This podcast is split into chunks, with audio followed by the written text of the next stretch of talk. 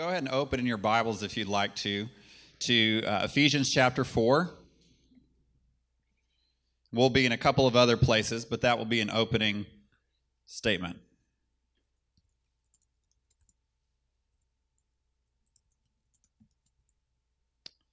Okay. Ephesians chapter 4, verse 11.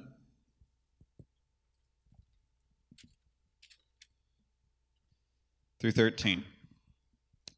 And God gave some as apostles, and some as prophets, and some as evangelists, and some as pastors and teachers, for the equipping of the saints for the work of service, to the building up of the body of Christ, until we all attain to the unity of the faith and of the knowledge of the Son of God, to a mature man, to the measure of the stature which belongs to the fullness of Christ. Let us pray. Father, we thank you for the giftings of the in the body of Christ. I thank you for the Holy Spirit that's been poured out to us. That Jesus, when you ascended on high, you did not leave us as orphans, that you gave us your own spirit to be with us to the very close of the age. And that God, you have gifted and you have ordained your body to bring us into maturity, to bring us into unity. Father, I pray you would do those very things and that you would raise up your fivefold in this earth in our day. In Jesus' name, amen. We're in part two of our series, Why Not Women? I've got a lot going on up here, as you can see. Um, and uh, something I forgot to mention last week is that the inspiration for the title of this series and, and a good chunk of the content is a book by Loren Cunningham called Why Not Women. so I have taken his title and I've, uh, I've taken some of his material and then drawn from a, uh, a number of others as well. But um, so I would, I would highly recommend this book to anybody in here. He is the founder uh, of Youth with a Mission and uh, the largest missions organization in the world. And uh, this man is so incredible in the amount of empowering of women in the ministry that he's done in cultures that you would have never have dreamed this were possible in um, um, even in our day.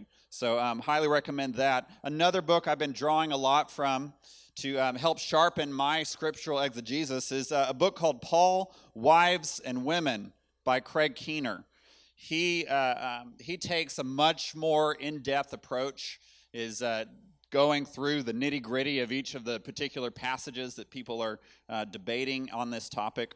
Um, so, um, so i highly recommend both of these sources. So just a quick recap from last week in case you weren't here that we talked about why not women opening up with genesis chapter 1 male and female created together in the image of god and together commissioned to take dominion and to rule the earth. We spoke a bit, more than briefly, about Acts chapter 10 through 15 and the coming of Gentiles into the kingdom of God. And what a change in understanding this was for the Jewish body of believers.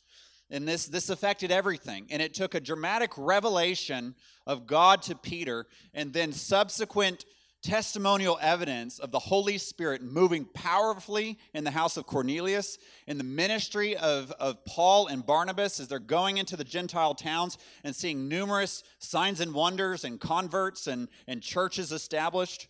Um, and, and these events were so key in this hot topic debate of their day, which was what do we require of Gentiles that come into the kingdom? Um, so, we also uh, discussed a dream that I had back in 2010. And uh, I don't mean to put myself on the level of authority in the body of Christ as Peter, the, uh, the, the one on whom Jesus said, On the rock I will build my church, um, um, and the revelation that he received as Jesus, uh, Jesus as the Son of God and the Messiah. Um, but, but, but for me at least, this was a jolting uh, uh, um, um, experience that I had that is really the reason I'm standing up and declaring this to you today. And um, I want to quote this because I think it's important is that the main thing that I was declaring in the dream before a congregation of about 200 people, both men and women of all ages, was this very thing The Lord is raising up women as prophets, there will be women apostles, women prophets, women evangelists, women pastors and women teachers. And I wasn't liked by everyone that heard that declaration in the dream.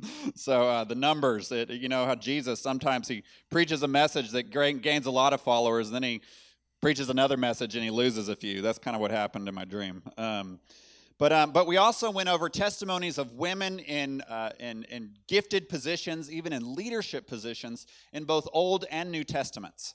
Um, um, and uh, that is so important. I just want to, I, I, have to reiterate, um, because it, it will affect how we view some of the passages that we're going to look at today.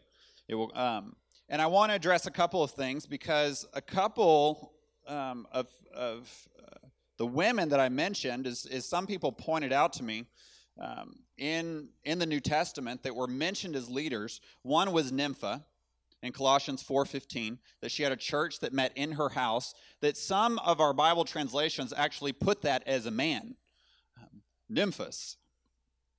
Another is Junia in Romans 16 who uh, Paul says is outstanding among the apostles and even a fellow prisoner of the Lord.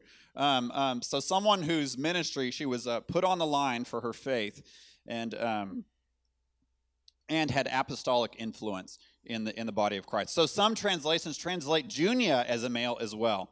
Um, and especially if you're reading from the New King James or the or the King James version, um, and the reason for that is is that uh, a lot of the the more uh, translations that we have today, such as the New American Standard, which I love, the New International Version, uh, the new uh, the new electronic translation, the NET, a, a, number of other reliable translations list both of these individuals as women. And just, I don't have time to go into all of the reasons that that is, um, but basically, in the past 400 years, we've gained access to earlier and more reliable Greek manuscripts than the King James Version was using when it was translated. Now, does that does not mean throw away your King James Bible? but it does mean that the King James is not the only translation you should read. There will people, there are not many, but that will fight me on that. Um, and I will disagree with them to the very end. Um, so look at these passages in, in multiple translations and ask the Holy Spirit to teach us and lead us in this very thing. So, um, today we're going to look at uh, um, a couple of passages from the Apostle Paul. So, Paul, in his writings, he discusses the roles of both men and women in, in the family and in the church context. And we're focusing this series on what it looks like in church context, specifically leadership um, um, roles. Um, there will be a follow up series that John and Tracy are together going to lead after I complete this series on marriage that will talk about the relationships and partnership between men and women in marriage. Um, and it's not to just talk about women or just men, it's men and women partnering together. So please uh, come for those uh, teachings in the coming weeks. So, what we're going to look at today is 1 Corinthians 14 and 1 Timothy 2. So, you can go ahead and turn to um, turn to 1 Corinthians 14, but then go ahead and put your thumb or some kind of bookmark in 1 Timothy 2. Now, these passages have a lot of things that we could talk about today, and I don't have um, time unless you're willing to stay here with me for quite a bit of, of, of uh, more than a few moments. Um, but uh, because I'm not going to cover every detail and I'm not going to answer every question and objection to the view that I am proposing today, um, so I have uh, had our uh, um, uh, uh, team of, of ushers put a note card in each of your chairs. And what you can do is you can write down a question or two or three or you know however many questions come to your mind um, that uh, that, that uh, while I'm teaching, and so you can write them down. And um, and there's a box at the very back. If you see this little white shoe box, right next to the bathrooms on this black table, um, at the end of service, you can go and put your note card in that little box, and you can leave this anonymous. Uh, I'm not going to uh, um, um, uh, accuse anybody of hating me. You know, if there's any type of question there that you know I don't like, I do ask that you be nice. Um, but uh, but place that in the box, and I just want to give everybody the freedom to write on these cards, men and women. And so, wives, if you see your husbands writing down something, you know, don't assume, you know, that they don't think you're awesome. Um, um, ladies, if you see your, your brother next to you writing down a question or, or vice versa, let's not assume anything about anyone writing a question other than they have a question and they want some clarification. Okay? So you're all free to write down a question. All right. 1 Corinthians 14. If we can get the slides up. Have it on the top on uh, uh, 1 Corinthians 14. Verse 34 to 35 says this The women are to keep silent in the churches, for they are not permitted to speak, but are to subject themselves, just as the law also says. If they desire to learn anything, let them ask their husbands at home for it is improper for a woman to speak in church. Was it from you that the word of God first went forth, or has it come to you only? So, a few things I want to point out about this verse is uh, first of all, that Paul says women are to keep silent in the churches. Pretty intense. Number two, uh, that women are not permitted to speak but have to subject themselves. And he even appeals to the teaching of the law. Number three, if they want to learn, they're, he tells them they have to go home and ask their husbands questions. And number four, he says very plainly, it's improper for women to speak in churches. 1 Timothy 2, verse 9 through 15 says this Likewise, I want women to adorn themselves with proper clothing, modestly and discreetly not with braided hair or gold or pearls or costly garments, but rather by the means of good works, as it is proper for women making a claim to godliness. A woman must quietly receive instruction with entire submissiveness. Man. But I do not allow a woman to teach or exercise authority over a man, but to remain quiet. For it was Adam who was first created, and then Eve. And it was not Adam who was deceived, but the woman, being deceived, fell into transgression. But women will be preserved through the bearing of children if they continue in faith and love and sanctity with self restraint. Few things to point out from this passage. First of all, it, Paul says to women to wear modest clothing. Number two, no braided hair no gold or pearls or expensive clothing. So, if what you're wearing today, ladies, is from Neiman Marcus, from Nordstrom Rack, not Nordstrom Rack, Nordstrom Rack's fine, but Nordstrom. Nordstrom Rack's where I go. Um, actually, I don't because they don't have anything for really slim guys. Um, so I have to go other places, but that's okay. So um, um, this passage in the first century might have, you know, caused the hair on your neck to stand up a little bit. Um, so uh, thirdly, they are to receive instruction with entire submissiveness. submissiveness. And number four, no teaching or exercising authority over a man, but to remain quiet. Okay, Matthew. These are really, seem to be really intense, really straightforward passages about this subject. Yet last week you told me that women are allowed and even called to serve in all levels of church leadership, including the fivefold and including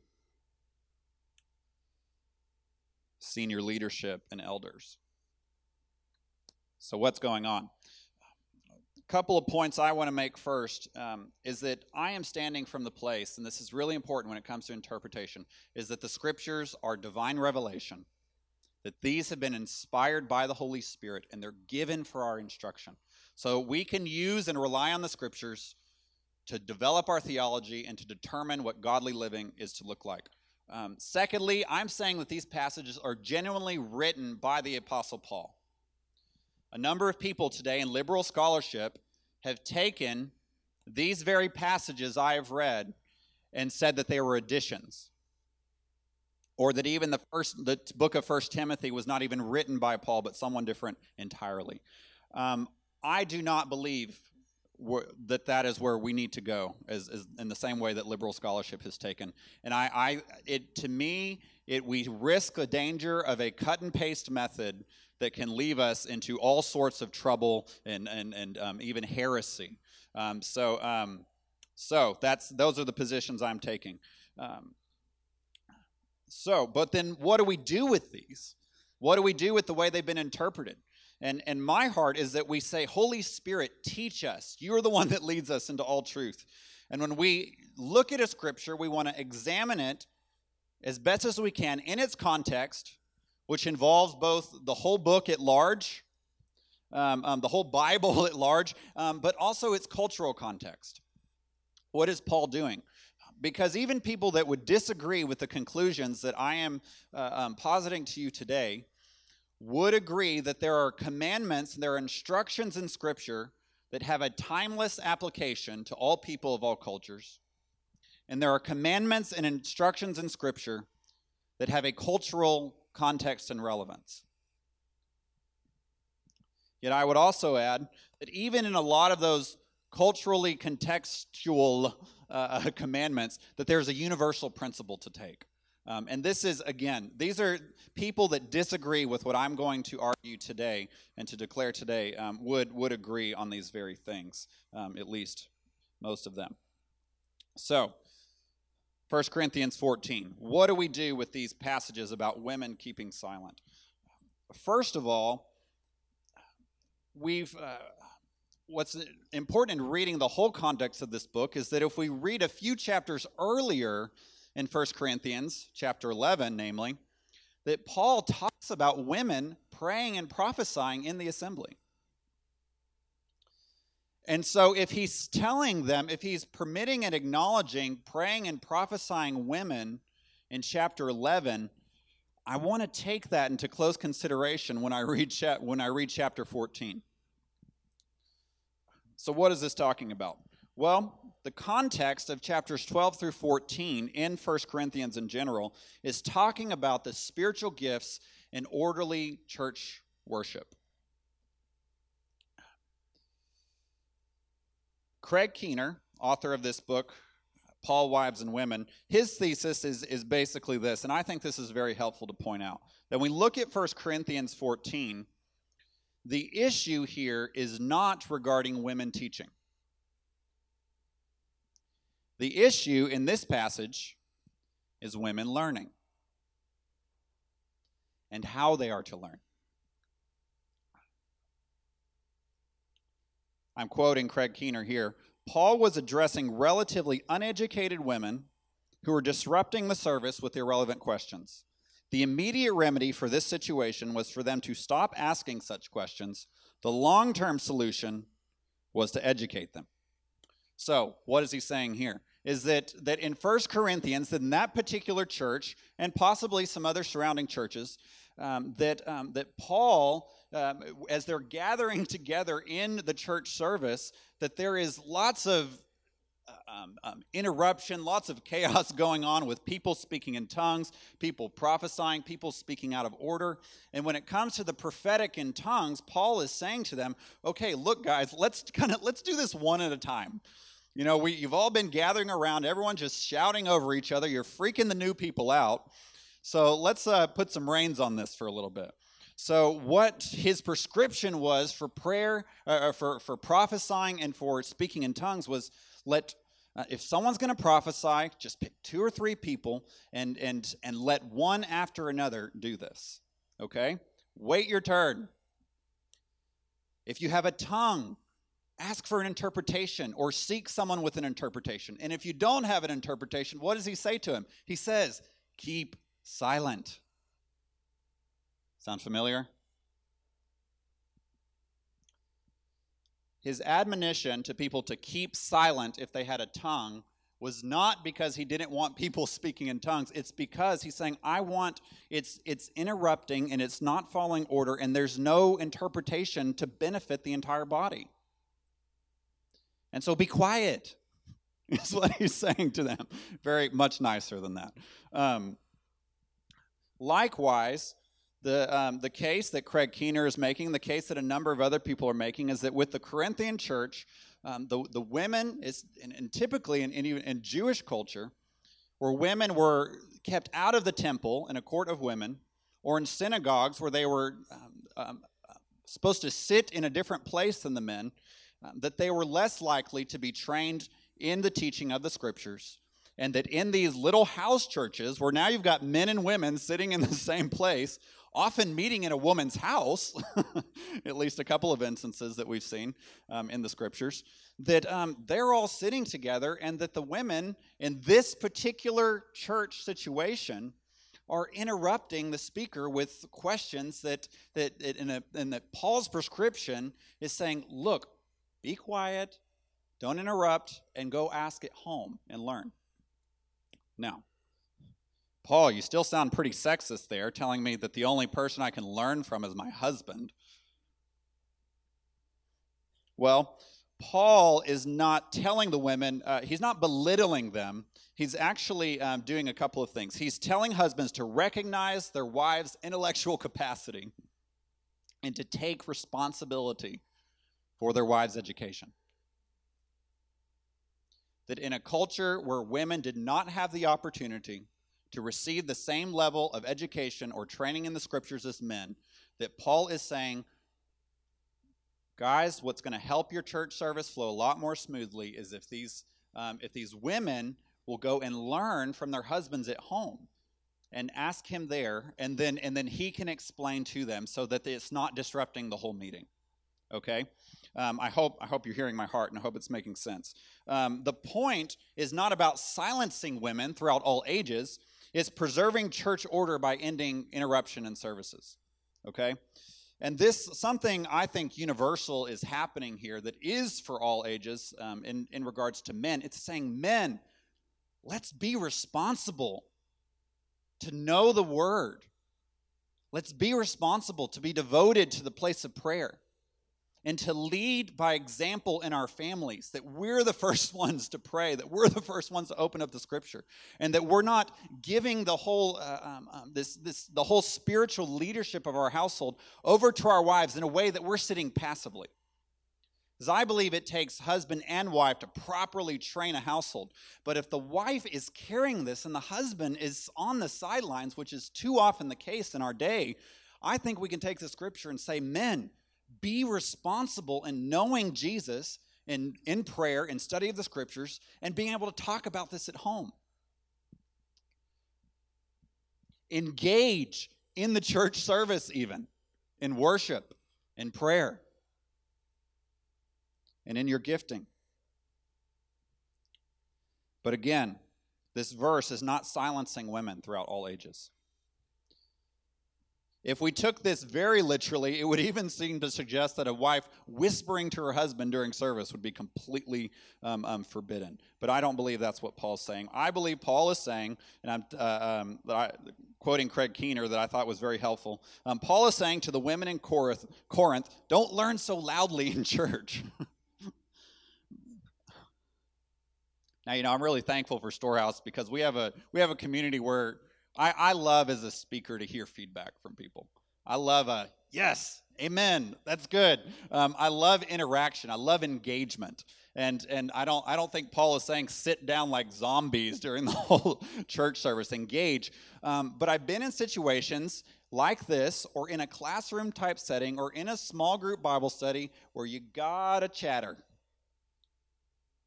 It's been both men and women in all situations for me and, and a practical instruction that I have to give sometimes as a teacher is everyone be quiet. And let's listen, and then we'll have time for questions later. Just a practical thing. We do it in classrooms all over the world. Um, and I think that's uh, similar to what's happening here. So the issue um, is not, um, um, um, um, well, we'll put it in the positive. The way women are trying to learn rather than women learning is, is, is, is, is what's prom- problematic. So, First Timothy. Let's talk about that. Wear modest clothing. Don't braid your hair. No gold, pearls, or expensive clothing. Quietly receive instruction with entire submissiveness, submissiveness, submissiveness. Lots of voiced and unvoiced and going on in that word. Um, no teaching or exercising authority over a man, but remain quiet. Okay, that's getting pretty intense, Matthew. Well, um, first of all, I want to point out I found very helpful from Greg Boyd, who is a pastor and is a theologian, um, as he's commenting on this, is that um, gold, pearls, expensive clothing, it was seen, at least in a Jewish culture, as a sign of haughtiness or pride. In Ephesus, which is uh, where Timothy is, is Paul is, is writing to Timothy um, as he's uh, um, ministering in Ephesus. In Ephesus, this could be a sign of even prostitution. So, what it's in essence saying is, and uh, Greg Boyd puts it pretty tongue in cheek, is don't dress like prostitutes and don't flaunt your wealth. Um, dress in a way that glorifies God. And I want to put that in hopefully a more palatable ways. Is women dress dress modestly? is the principle that we're that uh, Paul is communicating here. Um, but but in Paul talking about specifically braided hair, gold, pearls, expensive clothing, he's being sensitive to what um, um, um, um how that might be perceived in the culture to which he's writing. Okay, um, and I want to point out today that a, that a number of people that take this particular passages to uh, to prohibit women from any sort of teaching ministry or leadership position typically don't apply these other things like braided hair, earrings, bracelets. And we've got to ask ourselves how are we interpreting these scriptures? So,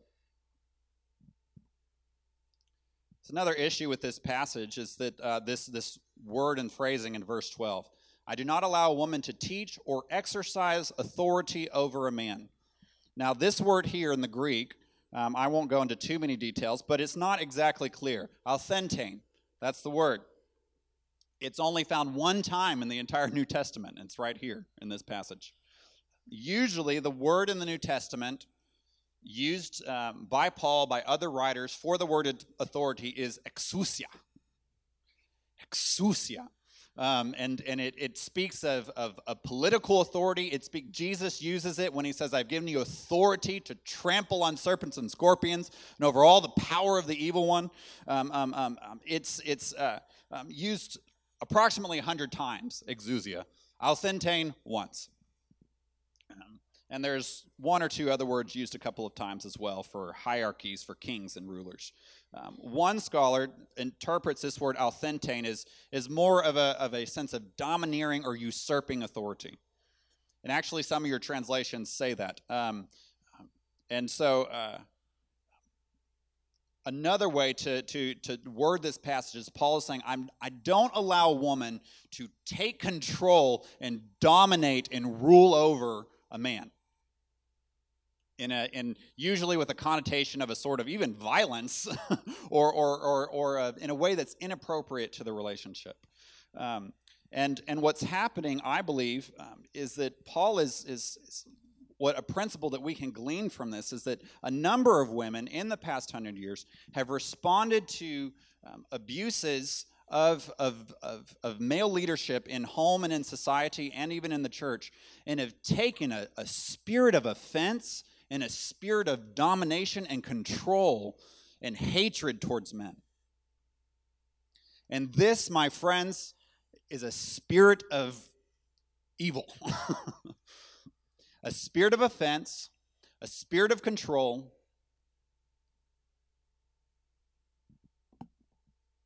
A spirit of hate.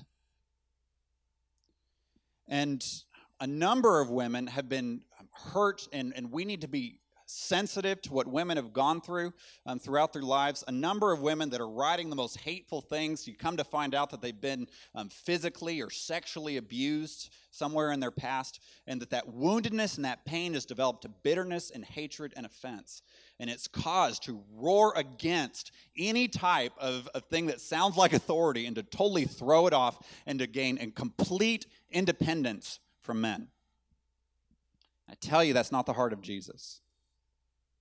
And I'm asking you, women in this room today, if you have been hurt, if you have been offended, if you've been abused even by men, I, I want to say we're here for you to help you heal and to and to um, and to grow through that experience um, that was painful.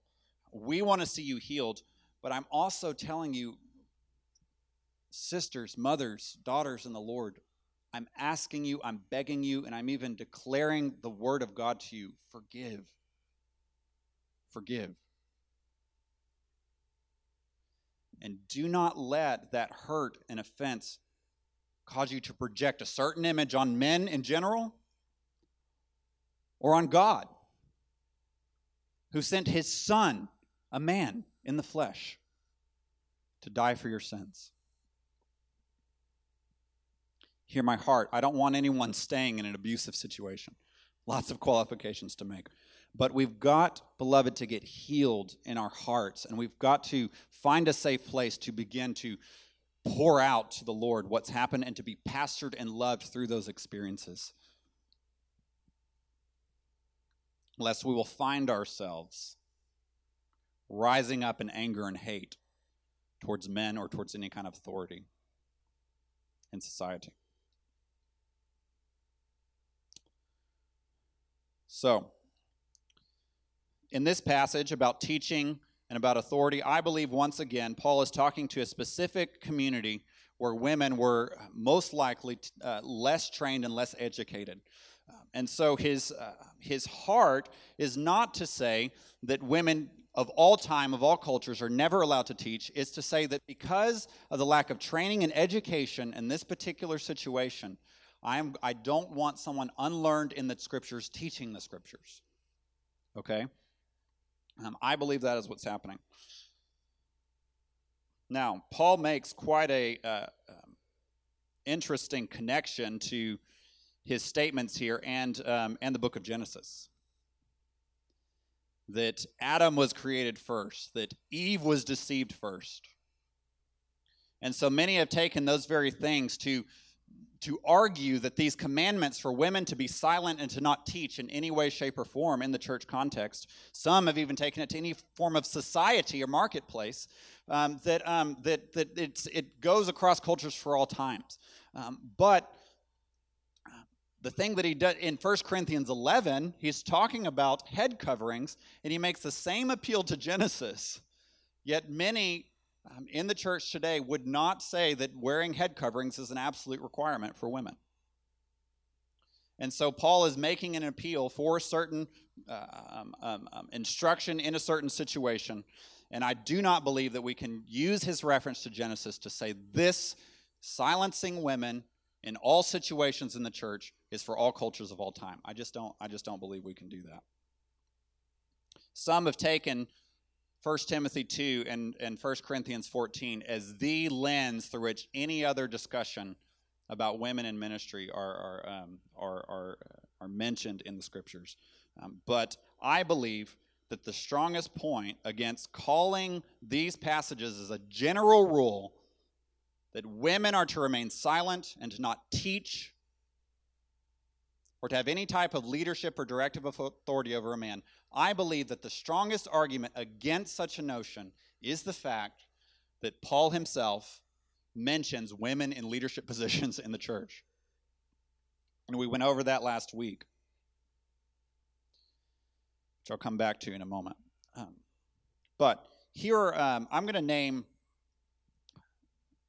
three basic conclusions that people um, that uh, do take these passages as, as timeless and applicable for all cultures of all time. Here are three basic things that, that many have said, and I'm going to I'm gonna point out a number of reasons why I think that they're problematic. Um, number one, they take 1 Timothy, they take 1 Corinthians 14 to say this, specifically 1 Timothy, um, to say that public in public teaching, in a public teaching setting, such as right now, that women are to accept whatever is taught with no questions and leave the dialogue and debate for the men. Ask your questions at home. Number two, women are not to teach in any type of congregation that involves both men and women. They can teach if it's just women, and often they can teach as children. Uh, they can teach children, but not grown adult men. Number three, women are not to be in a role that puts them in authority over any man. So, number of problems with reading these passages in this way. Number one, Paul sanctions many other female workers in the New Testament. Again, we talked last week. Phoebe, um, a, a deacon in the church. 1 Timothy 3 even begins to talk about deacons in the church. And one of the things it mentions, it talks about men, and then it goes on to women.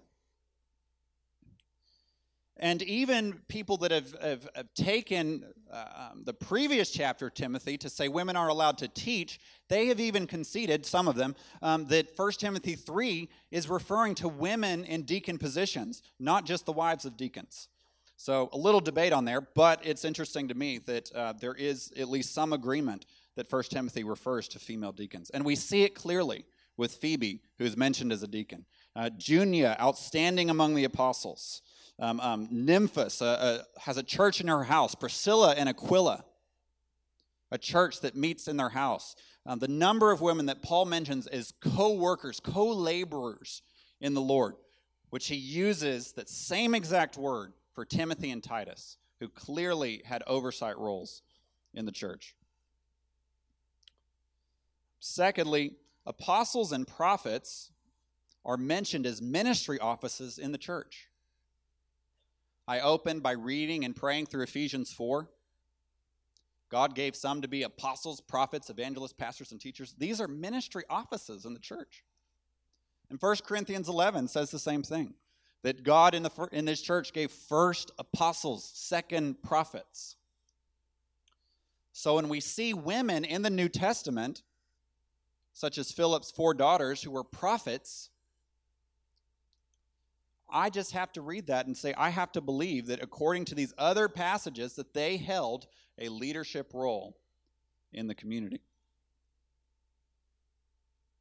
So, also, Paul, as I mentioned, Paul spoke of women praying and prophesying in 1 Corinthians 11. So these passages would be contradictory if Paul is saying they can't say anything in a mixed setting. And also, if we want to apply these passages in, in, in the way that they were discussed in their, in their first century and in that particular uh, church context that he's writing to, then we have, then I believe we've got to apply all of the things head coverings, no braiding hair, no gold, no jewelry. Just get rid of it all. and there are some communities, some churches that do those very things. Um, and honestly, they're actually being a bit more consistent, I believe, than others. But I've also seen women in such context who have just been silenced and thumbed down, pressed down by, by men their lives and have no voice in the church. And I just, I just don't believe that's the heart of God. And we better start, if we're going to take these really literally, perhaps we should also start taking very literally some holy kisses going around. I said holy, remember. If 1 Timothy 2 silence applies to all women of all cultures, then one must say, I'm quoting Craig Keener, any good man's teaching is better than any woman's, no matter how devout or trained, and that all women's teaching is necessarily invalid. I, I meet, I'm in seminary and I meet a number of women who are getting their PhD, who are studying Hebrew, who are mastering Hebrew and Greek, who are reading their New Testaments, who are studying church history. And, and I have found in those settings that a, a number of them have, have very powerful and necessary things to say regarding the scriptures. Now, there are others that say some things that are very concerning to me. But it's no more than any of the men in that very context. Anne Graham Lotz, she got up and spoke in a, in a mixed company, and nearly all the men, or, or at least a, a large enough amount of men to be noticeable, pick up their chairs and turn them completely around while she's teaching.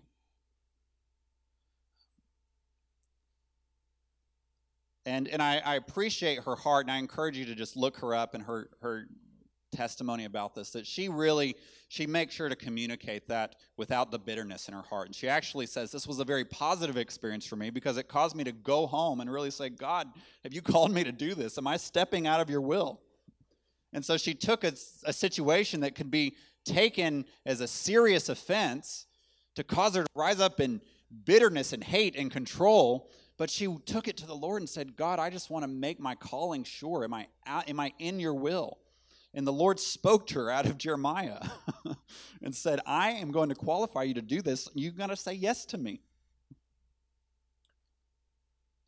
So I really appreciate her heart on it. Um, also, a number of pastoral issues arise if we if we take these passages to say that women cannot at all teach in a mixed congregation or to have any type of leadership um, authority or position, direction over any man. Um, first of all, can, does that mean that men can't read Christian books by women?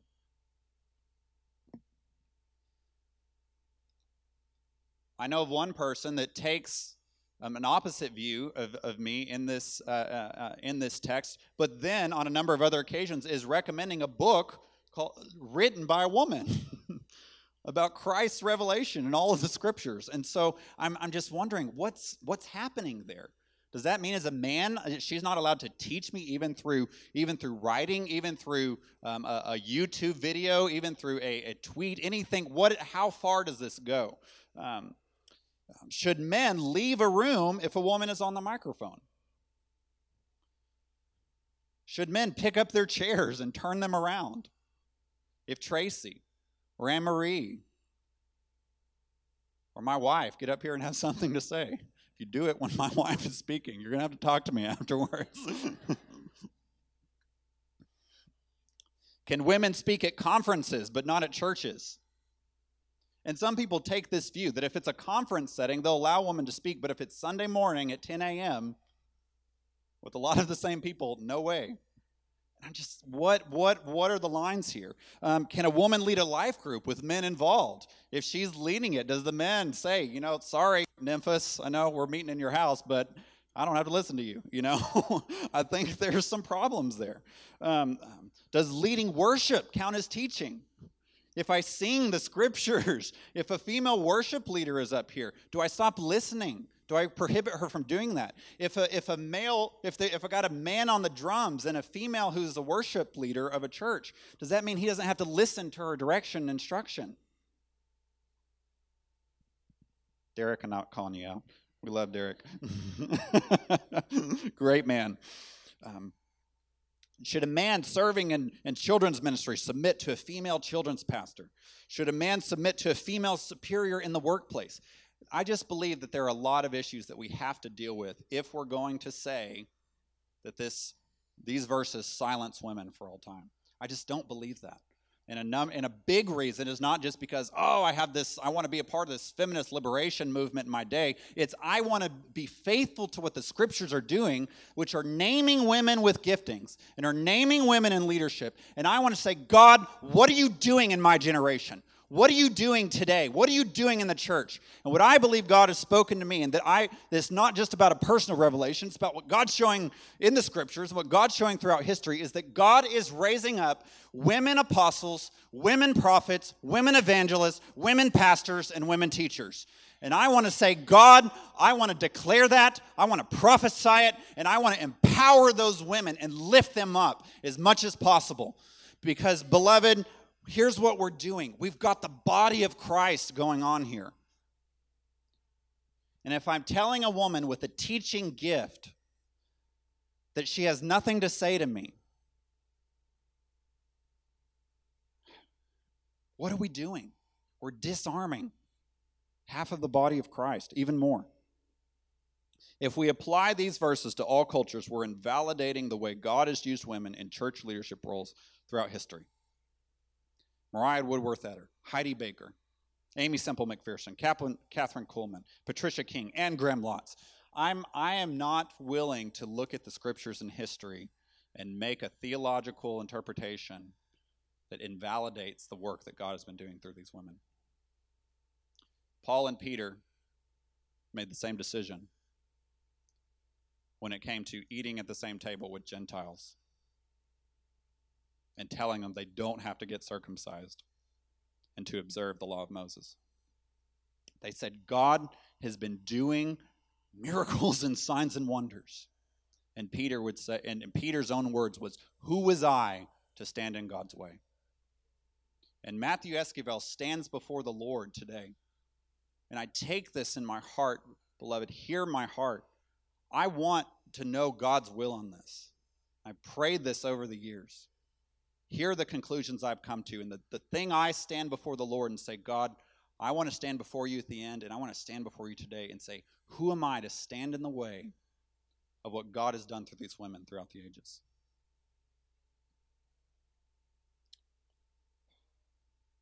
So, I want to invite Tracy and John to come up with me. This is our mama and papa.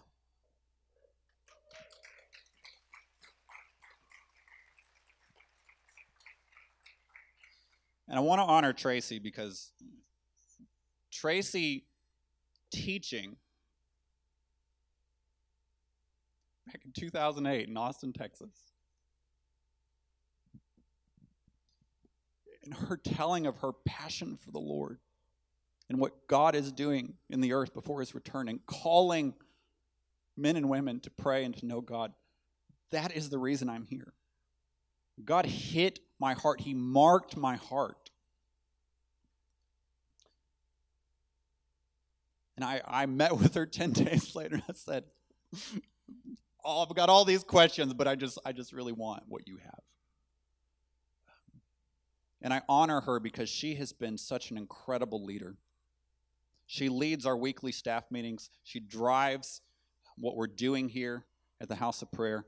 And John, I just honor because he's been such a father to me. He has answered my phone calls. He's spent time with me about my life and helping me get it together sometimes and, um, and challenging me to be a man and to lead as a man. And to lead by ex- saying, and leading, and I, what I mean by that is saying, Matthew, you're such an incredible man. Go after this in Jesus. Don't waste your time with things that are hindering you from the Lord. He's been that voice. And what I, how I've seen him treat Tracy and just this incredibly gifted and anointed woman, and to lift her up and what she is called and anointed to do has just really set a standard for me in my own life and even in my own marriage. Um, I want to I want to lift up my wife. I want to lift up the women around me and say, God, there's there's a there's a fire in this woman, and I want her to blaze and burn as much as possible. Um, so I'm gonna I have them up here to honor them, but also to um, to help me pray for for everybody. Um, first of all, um, I want to make um, a call to the men because what I think is a timeless application of these scriptures is to say, men, let's let's be leaders. And what I mean by that is let's let's know the Lord. Let's be the first to get on our knees when a situation arises in our family. Let's not be drug around by our wives to church and to reading the Bible. Let's say, God, I want to know you and I want to release a spiritual influence over my entire family. And I want to lift up the women in my life and what you've called them to do.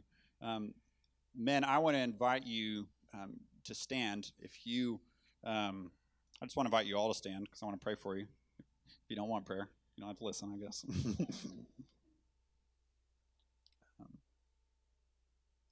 And men, we, we did ladies first last week, and, and the reason I'm, I'm calling you up first um, is that I just, your, your wives, your future wives, your moms have been praying for you and, and just dying for you to have, be all that you are in God. And, and I just want us, and I, it just burdens my heart that, that, that, there, that to see people not say yes to that and I'm thankful for our community who does. So I want I want uh, um, John to pray over our men. Um, in that along those lines. Yeah, I just see an army of men here. It looks good to see all you guys standing at once. And um, anyway, I'm I'm glad to run with y'all. It's fun. You're good people. Let's pray and ask the Lord to just- bless us in the context of Matthew's teaching today.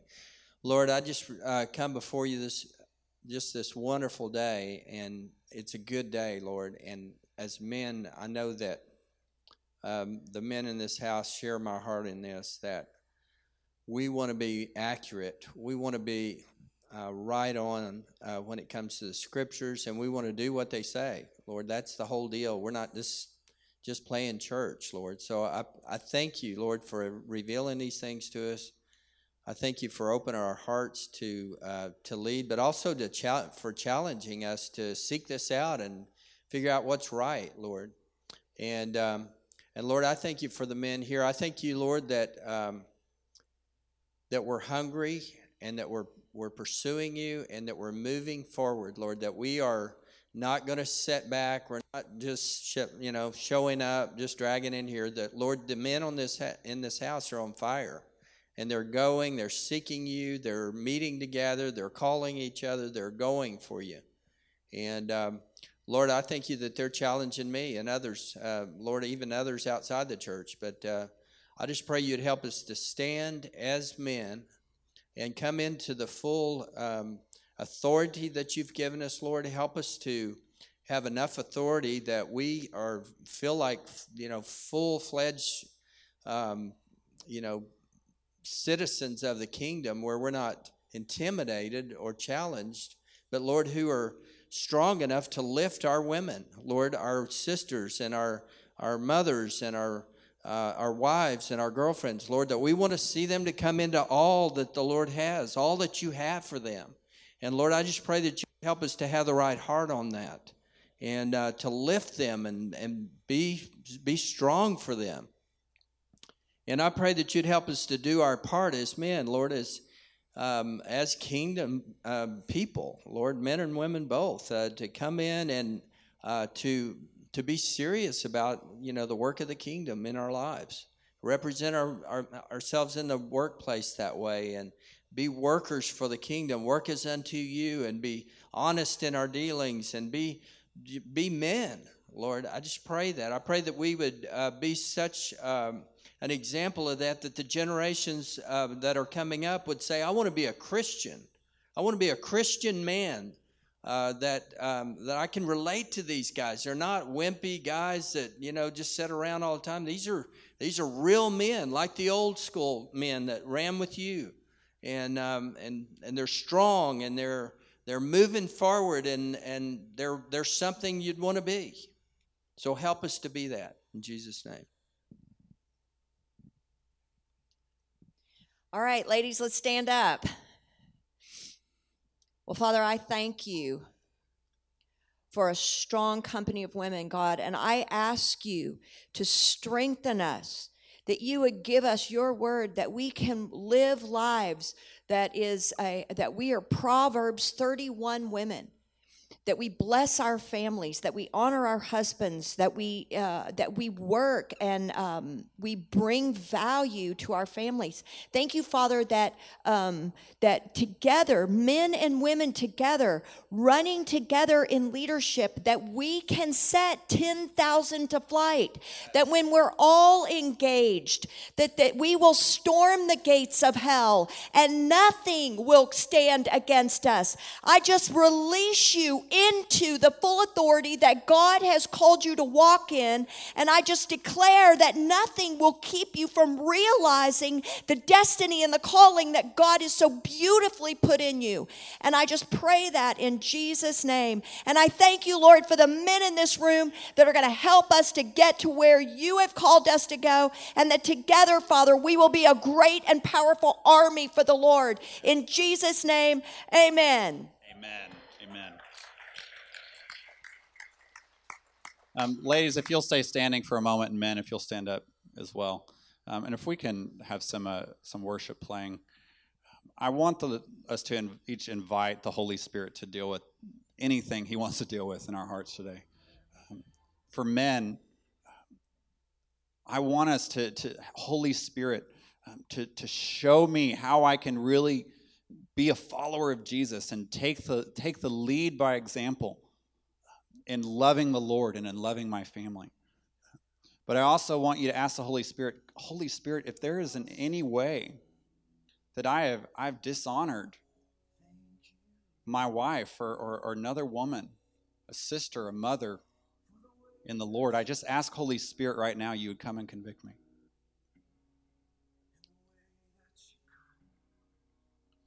And likewise, women, I want you to invite the Holy Spirit to strengthen you in your giftings, but also to highlight any woundedness or offense that He wants to deal with today towards men. Maybe a father, a brother in the Lord, a male figure in your life, a, a, spouse. Let him reveal that wound, and I'm, I'm telling you today, forgive. And let the Lord come in and heal that place in your heart. So um, I'm going to let the Lord minister to you for a few moments, and then um, I'm going to go ahead and uh, just invite our um, altar team. If Jeff reached out to you, also would like to invite um, any uh, of our elders, of our um, pastors and leadership, and even uh, Rob Hatch and Robert White, when I would love for you to come up to just be there to pray for the men as well. And uh, Shelly, come on up with them too. Um, so let's pray. Holy Spirit, come with your eyes of fire, with those living, those, those burning lamps, those burning torches that you know our own hearts even better than we know them. I ask for the men right now, God, that you would show us any way. God, that we have um, set on, either set on the sideline or have, um, have, have dishonored a sister in the Lord, a sister in our family in any way.